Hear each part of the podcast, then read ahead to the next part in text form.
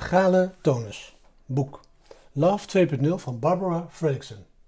Je tiende hersenzenuw begint aan de basis van je hersenen en gaat dan naar je hart, door je longen, naar beneden, in je darmen.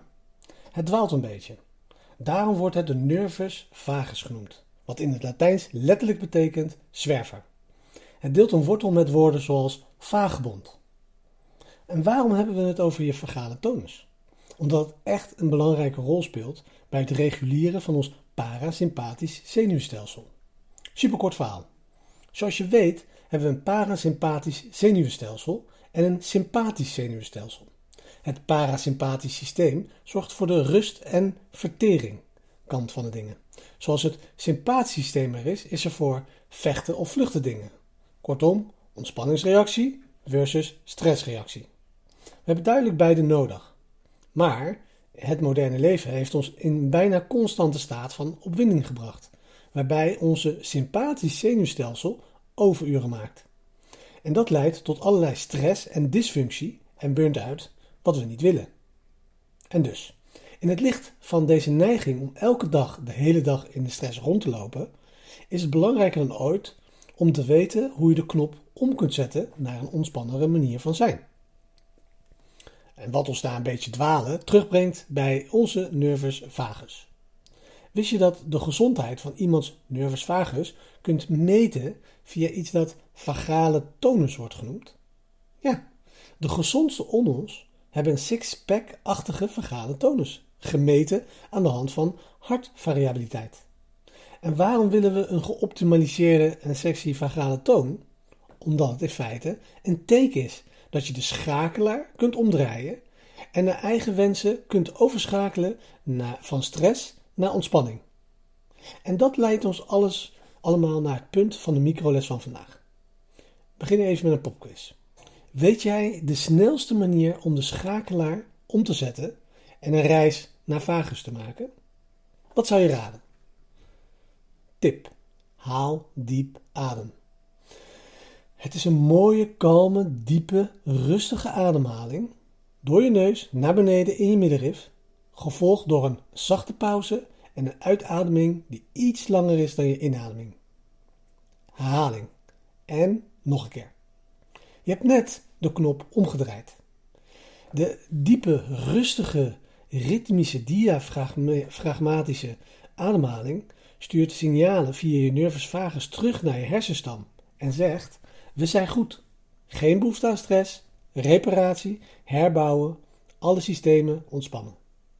En dat is hoe je je vagale toon geoptimaliseerd krijgt, om kalme, gerichte energie te creëren. Het is ook hoe je je vermogen om lief te hebben en dat al het andere wat je zou willen, verdiept. Dit is hoe Barbara Fredrickson in haar boek Love 2.0 het verwoordt. That's because people with higher vagal tone, science has shown, are more flexible across a whole host of domains, physical, mental and social. They simply adapt better to their ever-shifting circumstances, albeit completely at non-conscious levels. Physically, they regulate their internal bodily processes more efficiently, like their glucose levels and inflammation. Mentally, they are better able to regulate their attention and emotions, even their behavior. Socially, they are especially skillful in navigating interpersonal interactions and in forging positive connections with others. By definition, then, they experience more micro moments of love. It is as through the agility of their conduct between the brains and the hearts, as reflected in their high vagal tone, allows them to be exquisitely agile, attuned and flexible as they navigate the ups and downs of day-to-day life and social exchanges. High vagal tone, then, can be taken as high loving potential. En nu in Nederlands. Dat komt omdat mensen met een hogere vagale tonus, zo heeft de wetenschap aangetoond, flexibeler zijn op een hele reeks domeinen. Fysiek, mentaal en sociaal.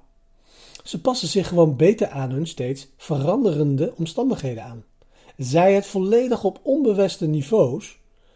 Fysiek reguleren ze hun interne lichamelijke processen efficiënter zoals hun glucosespiegels en ontstekingen. Mentaal zijn ze beter in staat om hun aandacht en emoties te reguleren. Zelfs hun gedrag. Sociaal zijn ze vooral bedreven in het navigeren door interpersoonlijke interacties en in het smeden van positieve verbindingen met anderen. Per definitie beleven ze dus meer micromomenten van liefde. Het is alsof de behendigheid van het kanaal tussen de hersenen en het hart, zoals weerspiegeld in hun hoge vagale tonus, hen in staat stelt om voortreffelijke behendigheid, afgestemd en flexibel te zijn, terwijl ze door de ups en downs van het dagelijks leven en sociale uitwisselingen. Een hoge vagale tonus kan dus worden opgevat als een hoog liefdevol potentieel. En dit was de microles van vandaag. Wat dacht je nu van een mooie, rustige, diepe ademhaling?